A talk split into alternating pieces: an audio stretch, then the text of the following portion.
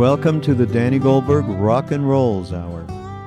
In this podcast, Danny shares his longtime connection to the path of the heart, as well as his very engaged life of social activism. If you are interested in supporting Danny's podcast, please go to BeHereNowNetwork.com slash Danny. Okay, hi, this is Danny Goldberg, and this is Rock and Rolls, and I'm really excited today to be speaking to Robert Wright, whose current book, Why Buddhism is True, is a bestseller, and having a bestseller about Buddhism to me is quite a rare occurrence. But beyond that, it's a book that really I have enjoyed reading because uh, I've always been kind of intimidated by Buddhism. I, I felt I, I, just wasn't quite disciplined enough or smart enough to to be a Buddhist. But uh, and this is a very um, a book for people like me. It really it really uh, tries to meet people uh, in the real world with Buddhism as opposed to coming from the the mountaintop. Um, what about this title, though? Why Buddhism is true? Does this mean that non-Buddhism is not true? Uh, um, no, it doesn't mean that. Uh, and first of all, thanks for having me. I appreciate. Uh, I really appreciate it, and I appreciate what you said about the book because I very much wanted it to be a book uh, that can introduce people to Buddhism, even if they're not very familiar with it, and if they are meditating a little, can maybe help them get a little further down the path. Um, but but the title, you you are right to single out the title and raise questions about it because it kind of invites criticism, if not disdain. I mean, it it sounds a little, um, I guess, ambitious would be the polite word. Um, well, it sounds the danger. It's it, it, it, it's it's listen. It's a bestseller, so it's obviously a good title. There is that to be said for the but, title. But yes. but uh, it, it sounds a little tribal, and I, and I and I'm curious uh, just how how you frame it. Yeah, well, I, I have a, a, note to readers. I mean, there's a few kinds of attacks on the title that I anticipated. I try to defuse them all with uh, a, a, a, little note to readers at the beginning, kind of conveying what I mean by true. And and uh, one thing I say is this doesn't mean that I'm not talking about the part of Buddhism that would be incompatible with like other religions, because I'm not really talking about the what you might call the supernatural part of Buddhism, reincarnation, and so on. I'm talking about a philosophy of life uh, and a kind of, I guess you could say, a diagnosis of the human predicament. You know, what what Buddhism thinks the the challenge of living is, and a prescription for the human predicament. In other words, what Buddhism proposes to do about it. And I don't think these things are broadly speaking um, incompatible with with uh, you know major religions or anything like that. So I don't I don't mean to be negating uh, other worldviews. No. Now, you grew up as a Christian, is that right? That's right. I was uh, brought up Southern Baptist. And, um, you know, I, I read in the book that, that you, you had a hard time reconciling science with a kind of a literal interpretation of of the, of, of the in the book of Genesis and so forth. And uh, I never really felt that um, the Bible was meant to be taken literally. I mean, it was written thousands of years ago in another language to start with, and and I I, I kind of process it, especially kind of Jesus's words as a vehicle for light and not as a as a you know fundamentalist uh, like follow the rules kind of a thing. But um, did you take anything from Christianity with you into this next stage of your life? Well, that's a good question. I mean, I I suspect for starters that uh, the fact that I no longer was a Christian, no longer had a kind of obvious spiritual home, maybe have maybe encouraged me to look into Buddhism and to go to my first meditation retreat, which kind of sold me on the practice of Buddhism uh, in 2003. I also suspect that values that I kind of associate with Christianity continue to inform my worldview and maybe attracted me to Buddhism. Um, and I, I think particularly, you know, in my family, I would say the purest embodiment of what I took to be Christian values was probably my mother. Um, and I like to think, I mean, she really, I thought she really, you know, walked the walk. I mean, I thought, you know, she she kind of represented the best of the Christian message, and I like to think that she would very much approve of kind of the moral take home of my book and and and you know pretty much of, of Buddhist philosophy. Um, I, I, see a real compatibility certainly uh, between the the Christian values I was taught um, and and Buddhist values. I, I want to um, understand more what you mean by Buddhist values, and and um, for for one thing, we see these huge statues of Buddha, uh, and that's that's you know one of the things that a lot of us think about when we think of Buddhism. We think of Buddha, and it's this statue of this um, person in a meditating pose with hands in a certain position. Um, but but then you write, and I keep reading about this idea of of, of emptiness and um, transcending the idea of an individual self, and yet there's these statues of this actual human being. Um, what's that all about? there's a lot in that question, Danny. Um, the uh, uh, okay, so there are these. Uh, I mean, first of all, broadly, what do I mean by Buddhist values in terms of seeing a connection between them and Christian values? Well, uh, there one big Buddhist value is concern for the well-being of all sentient beings. The idea that suffering anywhere is a bad thing, um, and you should try to do something to reduce the amount of suffering in the world. I, I see that as a uh, a value I saw in my mother's version of Christianity, and I, I see it in Buddhism.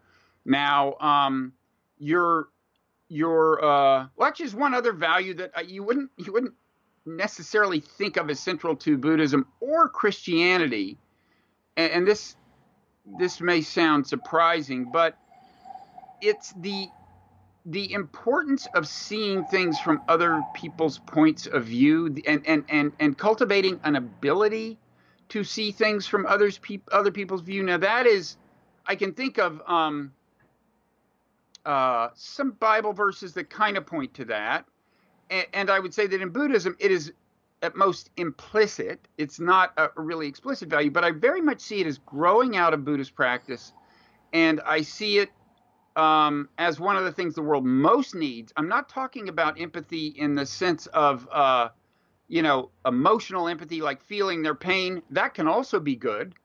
Uh, but but I'm talking about what psychologists call cognitive empathy, just the ability to look at things from the point of view of any other human being, any other world leader, any other marginalized, any marginalized teenager anywhere in the world, anybody. And and I, I think that really is fostered by mindfulness meditation, and I think it, you know getting out of yourself is part of that, which uh, turns this, I guess, into a segue into the most challenging part of the question you asked, which is you brought up these ideas of emptiness and not self.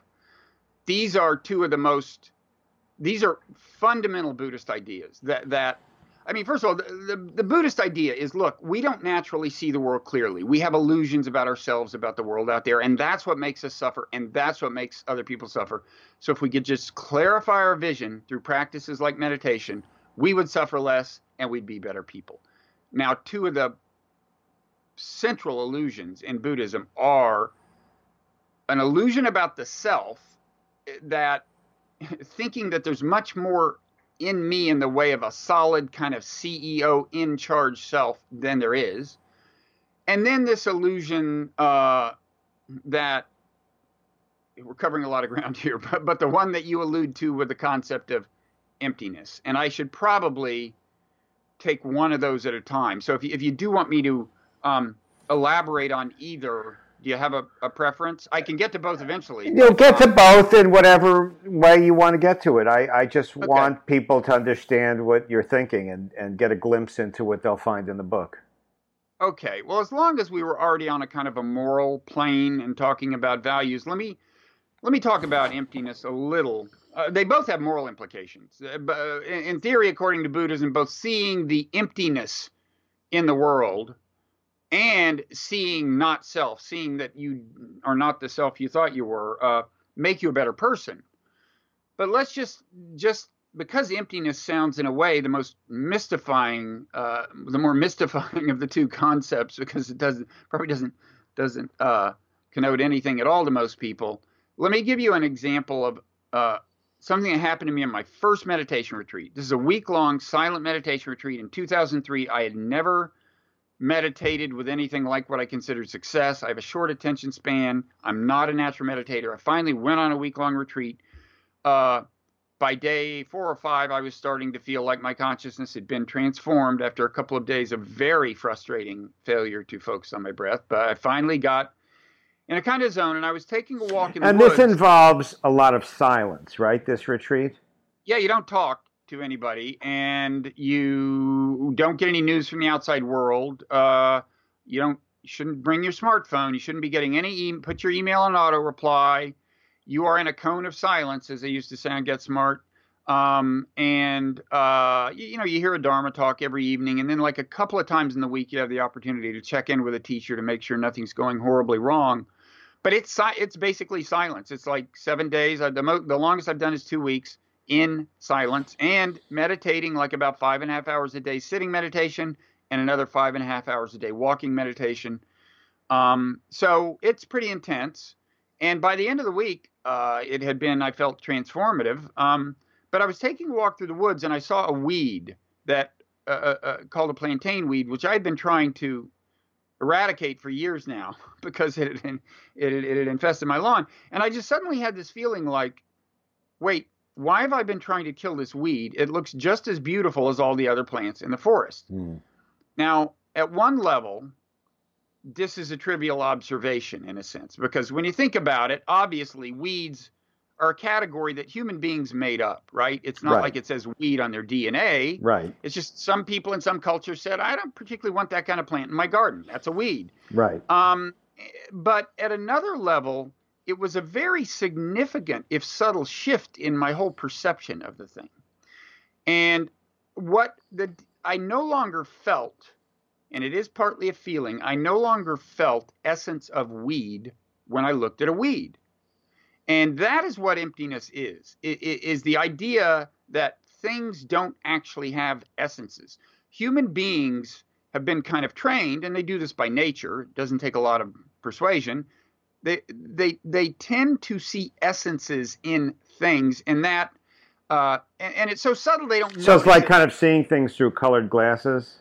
Yeah, it, you don't notice it until it's gone. I had never thought that I was seeing essence of weed, and suddenly when it's gone, you're like, whoa uh, it's a different way. Of, it, this allows me to see beauty in the weed. I had always I had always gotten this negative vibe from this weed that prevented that.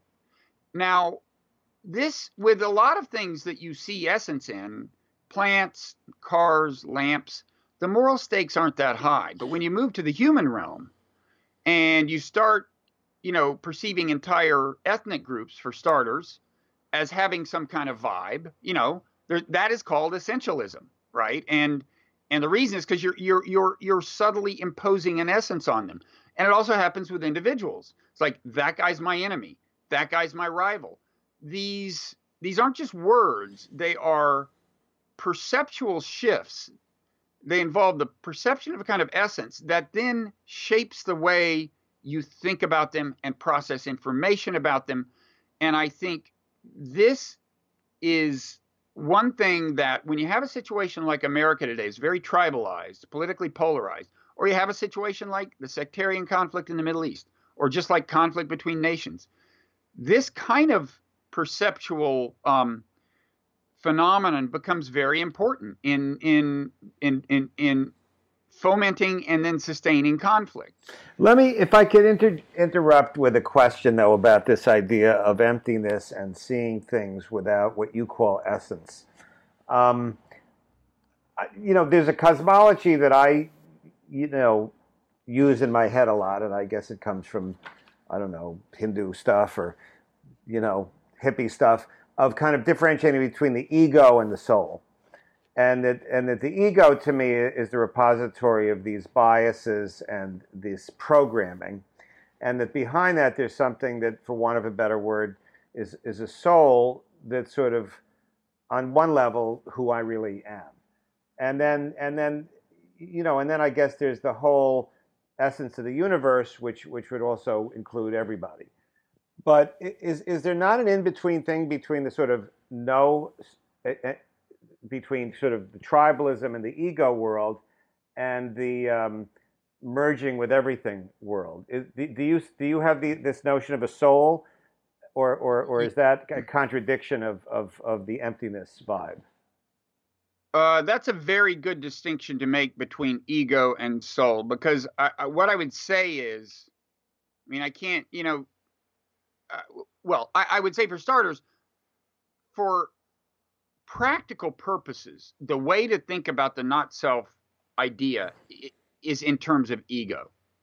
That is, you know, in in my book when I I I uh, I go through, you know, I get into what the Buddha supposedly actually said about not self in his first seminal sermon about not self, you know, and and was he really saying that the self doesn't exist, or was it was he really just offer and some scholars think this that he wasn't really asserting that the self doesn't exist as as came to be the mainstream buddhist interpretation but he was just really suggesting that it is it will be valuable to you you will become a happier and better person. If you look at a lot of the contents of your mind and say you know i don't think i want to identify with that.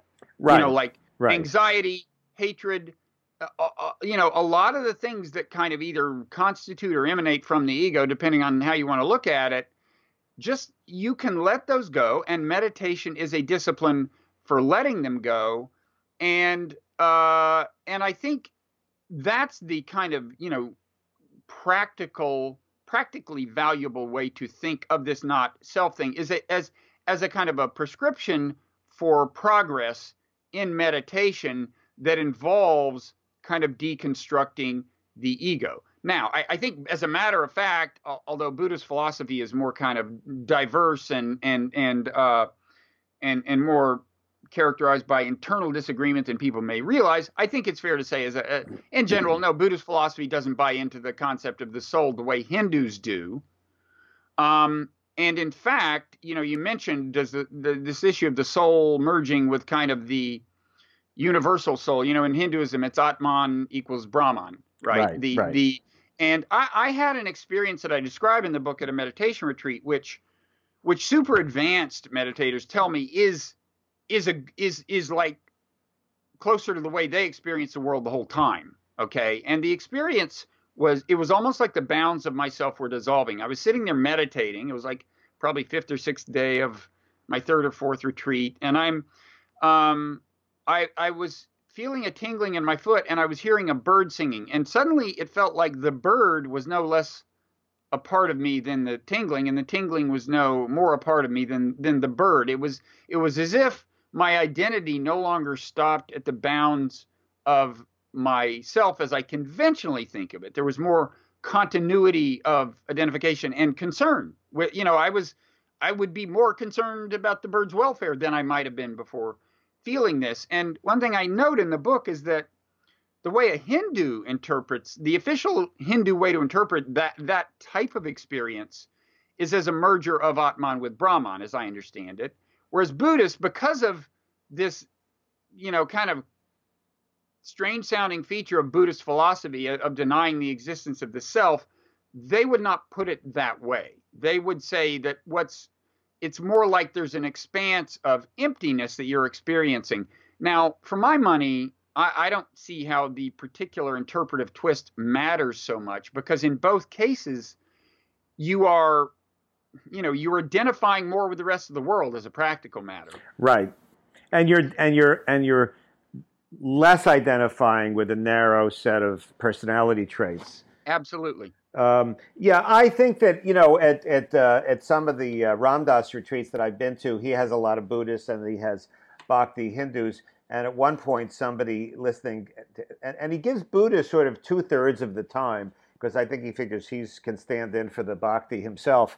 And um, at some point, somebody said, um, What's the difference exactly between this emptiness you talk about and universal love? They sound a lot like the same thing. Mm-hmm. Um, right. So just different words. And and again, since there's so many different languages anyway, we just happen to be speaking English. What what you know, I I I I agree that there's uh, the commonality. The deeper I get into it, the more commonality there is, and the less separation between these different paths.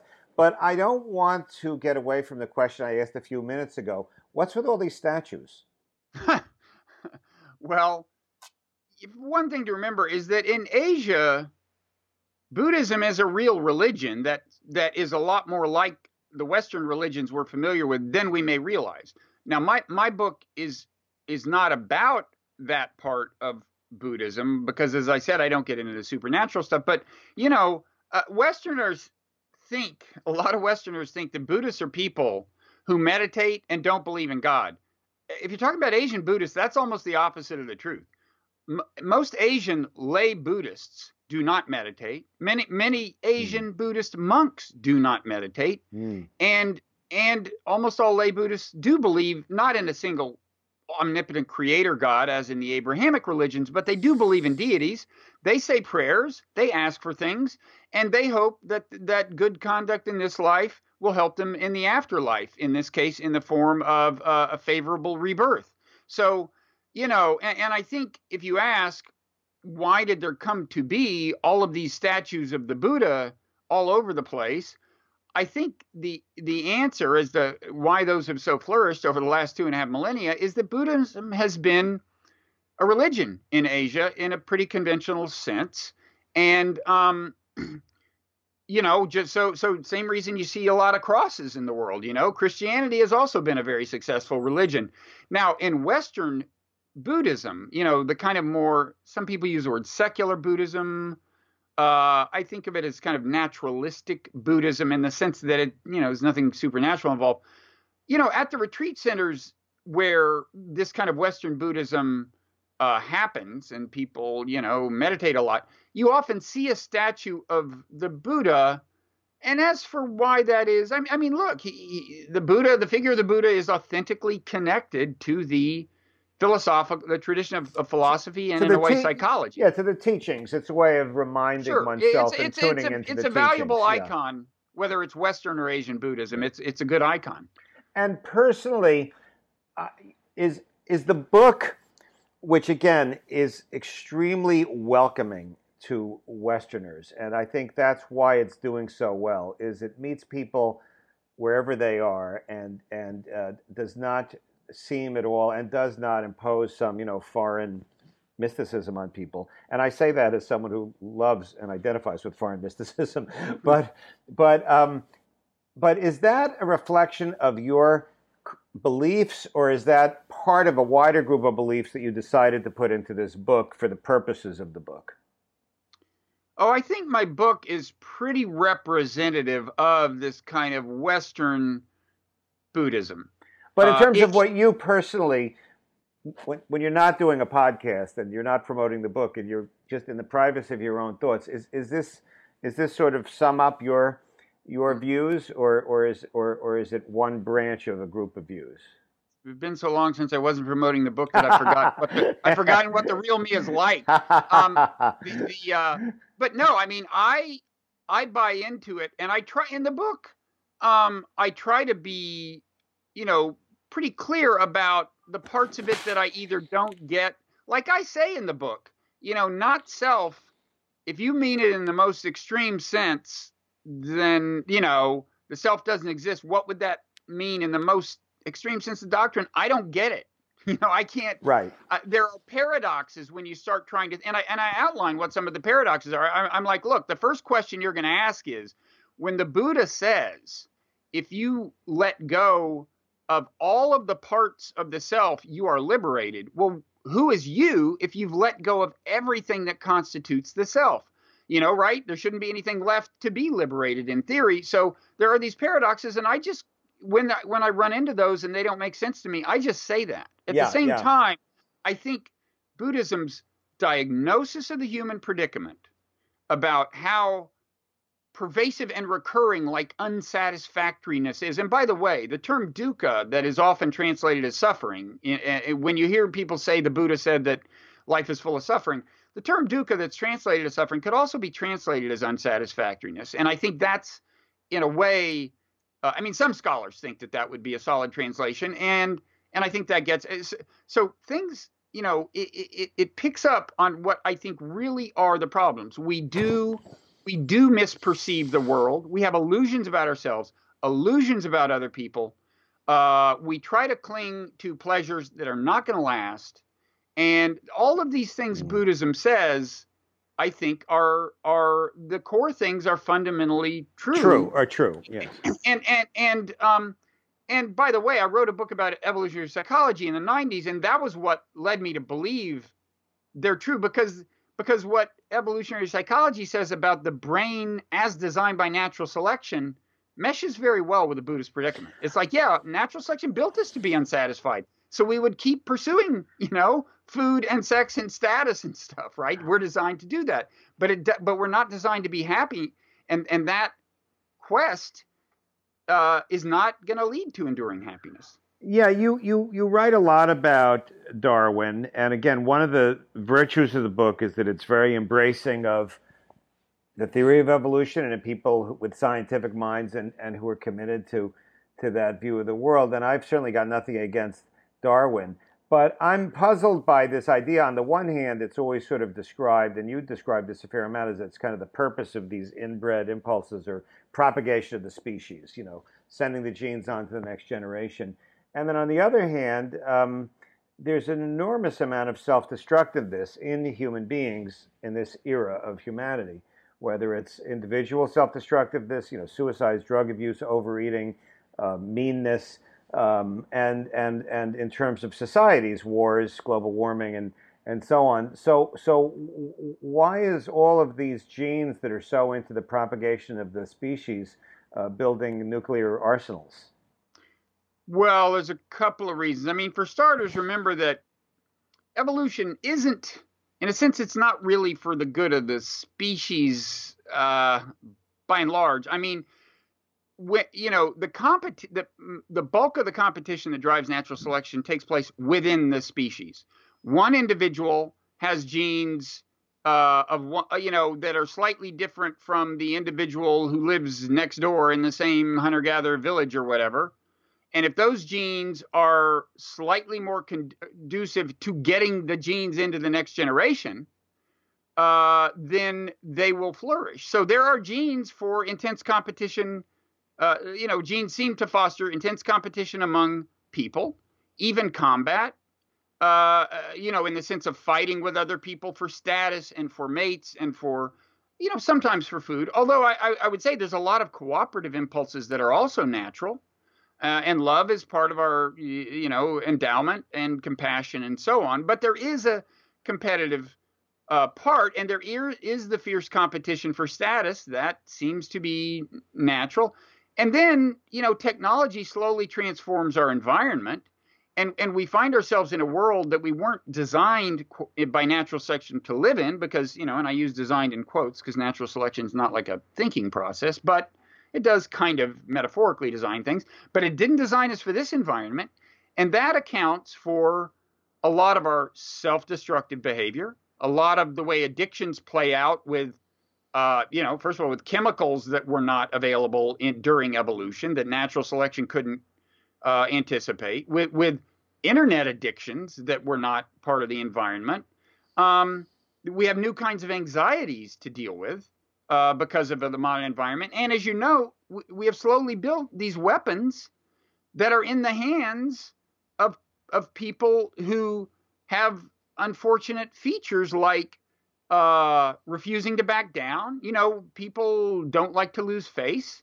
And right now, the White House is occupied by someone who carries that to a pathological level. And um, so basically, you get, you know, we weren't we weren't designed in the first place to be all about love and mutual understanding although those capacities are within us and i think meditation is is one way to give them freer play. But but we also have this kind of dark competitive you know deeply competitive even violent side. And then you put you put that in an environment that's nothing like the environment that that that the the organism was designed for, and bad things can happen. And and that's why I personally think we need some kind of revolution uh, in consciousness, whereby people more and more people become aware of uh, that some of the natural workings of the mind are unfortunate, and that if you want a truly clear view of the world, uh, and a morally better view of the world, and also a view of the world that'll make you happier, you have to learn to transcend some of the kinds of cognitive biases that are built into us. And I think that's a lot of what meditation is about. Um, do you think that that uh, set of tools and attitude about the mind uh, could be brought into uh, Christianity? Because just mathematically in the United States, I mean, majority of people identify as Christians. It's a smaller group than it used to be, but it's still a very big part of the psychology of the country. And I, uh, I think about Christianity a lot. I, I think about the words of Jesus and the Sermon on the Mount, and the feeling I get when I think about Jesus is so beautiful and so mm-hmm. consistent with any other mystical set of beliefs I have. And yet somehow the way it's practiced, and this is human beings get in the middle. This is true of all, whether it's the Enlightenment, you know, Buddhism, Hinduism, you know, we screw it up, human beings. But I just, I just wonder if these ideas uh, could could um, could be integrated more. You don't have to give up Jesus to meditate, right? Right. Oh, absolutely. And uh, I mean, there's a couple of things. First of all, yeah, a lot of the teachings are quite consonant with my takeaway from Buddhism. Uh, there's a number of passages you could cite, but even the one where Jesus says, you know, "Oh hypocrite, why are you obsessed with the the speck in your I don't know your brother's eye or your friend's eye right. or whatever. When you have like a huge log in your own eye, now your vision is not clear, and you're focusing on you know, right. and, and, and, there's all kinds of things, or or the lilies of the the field. The, the point being, look, just focus on the moment. Tomorrow's troubles are sufficient, you know, for tomorrow. Don't worry, you know. And there's all kinds of teachings that can be put to that use. And I would say two things. First of all, there are people who consciously fuse Buddhism and Christianity. It's a book by a guy named Paul Knitter, K N I T T E R, who is an emeritus at Union Theological Seminary in New York, where I have an affiliation myself, and which also has a Buddhism degree program, by the way. And his book is called Without Buddha, I Could Not Be a Christian. Mm. And then there, there's also, I think, kind of the smuggling in of some of this stuff into Christianity, just not under the name of Buddhism. I mean, I, I have a, a, a still, you know, my, my siblings are to varying degrees still Christian. And uh, I know one of them has done some meditating, and she just thinks of it as like mindfulness, not Buddhist mindfulness, but it's right, still right. meditating. And, and so you get a lot of that. And you even hear the language of mindfulness in sermons sometimes. So, you know, I, I don't care about the label. I mean, it's true that my book, you know, as you pointed out, is called Why Buddhism is True. But I don't I don't really. Uh, my point is that the ideas in there are, are valid, and if you want to put another label on them and practice them, fine. Now, you you quote William James, uh, who's in his book *The Varieties of Religious Experience*, talked about an unseen order. Uh, mm-hmm. So, do you think there's an unseen order in the universe? Yeah in, I think there's a couple of candidates for that. Uh, I mean, um, you know, James was trying to come up with a conception of religion that was broad enough to encompass not only every all the conventional religions that that were already you know that were already in play, but also um, I, I think he was uh, concerned with um, paving the way for what you might call modern you know more more modern religions. And and so he said the essence of religion is the idea that there's an unseen order and that our supreme interest lies in harmoniously adjusting to that order.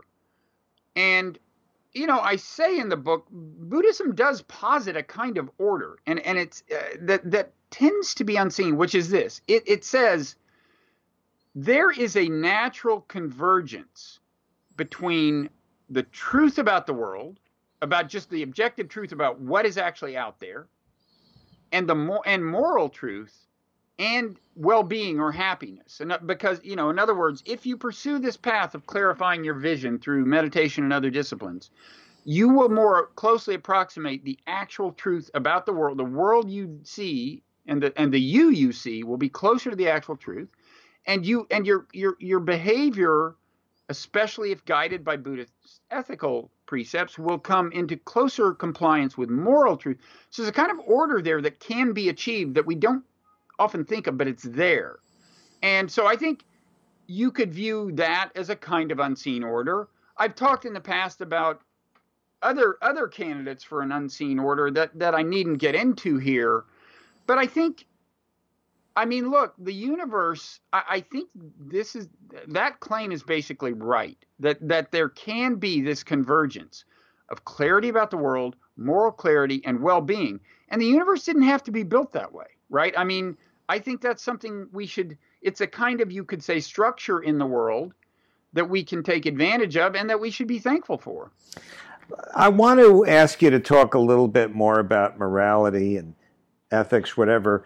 You know, I, I, I, I understand from what you're saying that the compassion for all beings is part of Buddhism, and I've heard that, and I believe it. And I think Buddhists in general are very kind people but I don't quite understand where the connective tissue is between emptiness and morality and compassion. How do those things connect?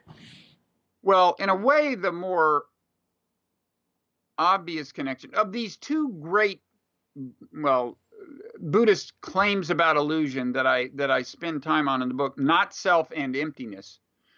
One is more emphasized in what's called Theravadan Buddhism, and one and, and, and, that's not self. And emptiness is more emphasized in mahayana buddhism i would say. Although not self is certainly emphasized in both and to some extent uh, emptiness. Uh, but but but there is a difference of emph- emphasis. And i would say for starters the more obvious connection with morality is is between is in the not self idea right? Because you're letting go of these selfish impulses and not just not just obviously selfish impulses like you know i want to eat that junk food. I i i want to i want to get this promotion and make sure the other guy doesn't get it. I i, I you know and so on. It, much subtler uh perceptions almost that are self-serving but are so subtle you don't notice them.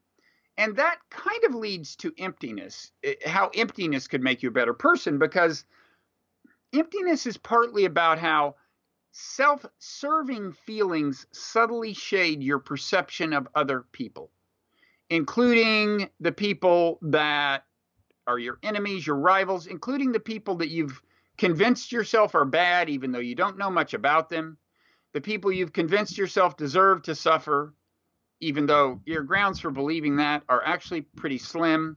So to see emptiness would be for one thing to not see that kind of essence of of bad person that you are projecting on to people with very often with limited on the basis of li- very limited evidence. And and and and projections that are ultimately just self-serving. It's because you and this guy want the same girl or something or or you know or whatever. That that that that's that is shading your whole moral calculus about this person in, in an ultimately self serving way. And if you truly saw the emptiness in the world, and by the way, not many people ever see this in a thoroughgoing way, although I've talked to some people who seem to see it in a pretty thoroughgoing way, and they're in the book. But but if you saw true emptiness, you wouldn't you wouldn't see these people in these self-servingly biased ways, and that's where the moral implication comes. And and and when somebody let let's take the uh, war when somebody tries to um, convince you to, in the course of trying to convince you to invade, invade Iraq in 2003, um, they try to demonize the leader as much as possible. Eh, the, the, then, if you didn't see emptiness, you would be capable of saying, you know, you, you wouldn't get wrapped up in, in the rhetoric. You'd go, you know, Saddam Hussein has done some bad things. There's no doubt about that. Uh, but let you know, rather than let me try to draw me into a perception of him that gives me the gut feeling that we just have to kill him, let's look at this rationally. and ask what purpose is served by inventing Iraq and so on. So I think, you know, emptiness, both not self emptiness, permit a more kind of level headed assessment of the moral universe. Well, it sounds and, a little more like rationality to me than morality. Are, are, are, are well, those? It's rational morality. I mean, if you ask me, uh, you know, a, a, lot of, I mean, immorality is a failure of rationality at mm. level, you hmm. know. Right. I mean, uh, uh, you know, any, any, I, I think most philosophers, if you ask them what ethical system they subscribe to, after they told you, if you said, "Well, is that rational?" They say, "Of course, that's what an ethical. We want a rational ethical system, and and yeah. and we want uh, people to then be able to pursue uh, the values it posits in a rational, clear-headed way, and not to get you know drawn into these like primitive reactions that natural selection built into us. And meditation helps us transcend those kinds of reactions and and both not self and emptiness as strange as they sound are uh, are kinds of perceptions that facilitate the clear assessment of things, you know, unadulterated or at least as little adulterated as possible by these primitive instincts. Now, uh, you come back again and again in the book to this retreat that you went to in 2003 that was, I guess, a turning point in your self identification with, with Buddhism and meditation. And you refer many other times to, to these retreats. Why the need for a retreat? Why the need to be in a group of people uh, in a structured way. Why why not just meditate on your own? Uh, I do. First of all, I do. No, I mean obviously I know you do, but I'm just. What is it particularly about this group experience that's a link on the chain of of, uh, of, of the path that you write about? Well, I think, you know, as a lot of people who meditate have found, it's not always easy to sustain a daily practice, even if you're convinced that, you know, even if you you you see that, you know, when I do spend the 30 minutes on the cushion every morning or 20 or 40 or whatever it is, the day seems to go better. I say fewer regrettable things and and and I see a little more beauty in the world and so on. Even if you see that, it still can be hard. There will be days when you've got a lot to do, you don't have time, and it's easy to kind of fall off the path. And mm and there are a couple of ways to reinforce a practice that involve community. One is to find a group of people in your literal physical community, your geographic area, who meditate every week and and make that uh, a ritual where you are part of this community and and and that helps sustain your daily practice. Uh, I don't have one of those, so it is it is helpful to me to just you know every year or so I've yeah. averaged slightly less than one retreat a year over the last uh, seven or eight years. Uh, every year or so, go on a retreat that, you know, if, if, all goes well, and it usually does, provides you a major recharge, you know, eh, for your practice. Um, so, and then in addition to that, aside from its value in sustaining a daily practice, it's just an intense and interesting experience. It's like extreme sports for the mind.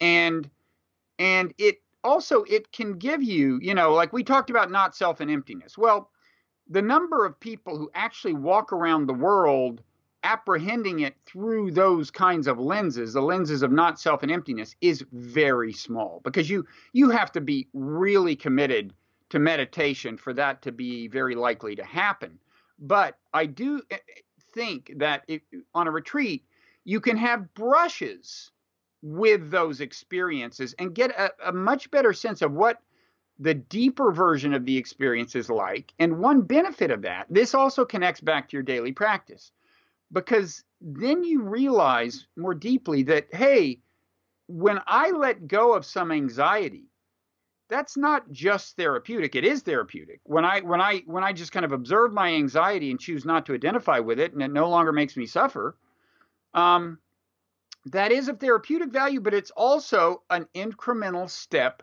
toward the apprehension of not self because it's a part of you that you had previously thought of as part of you. And then for that few minutes or that day or whatever it's you're not thinking of it as part of you. That that is it is therapeutic but it's also a step toward what is in Buddhism a very deep and philosophically significant achievement, the the full on apprehension of not self. Mm. And and so too with like if you just don't see essence of jerk in someone, you know, like some guy is rude in the checkout line in front of you and you refrain from and the truth is you don't know why whether he's habitually rude or he just found out that his spouse has cancer or what you don't know why he's being rude at that moment if you refrain from seeing like essence of jerk in him i would say that is an incremental step toward emptiness so i think i think going on retreat can give you a, a, a, an, an, intuitive uh, uh, approximation of a closer, a, a, more intuitive sense of what these really deep apprehensions are like. And that can help you see a connection between what you can do with a daily practice and kind of the deepest parts of Buddhist philosophy. Yeah, I found um, for many, many, many years, I convinced myself that I couldn't meditate. And that I and I, I'm so grateful you defi- defined yourself as ADD in the book because it gives courage to those of us that look at ourselves that way.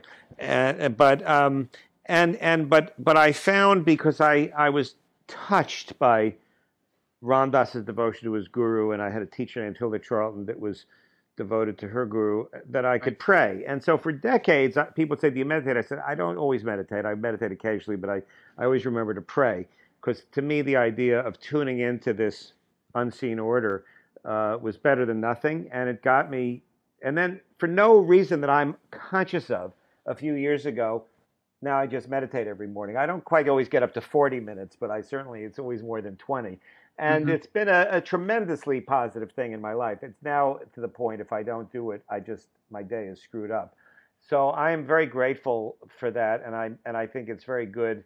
Anything that gets people to do that by whatever path is a huge contribution. But I would just like to end uh, if you could if you could talk about something that I've I've read you talk about in interviews and and in the book because I think it's so helpful uh, because a lot of people I know feel I'm just not a good enough person. I'm not smart enough. I'm not disciplined enough to actually become enlightened. So what's the point?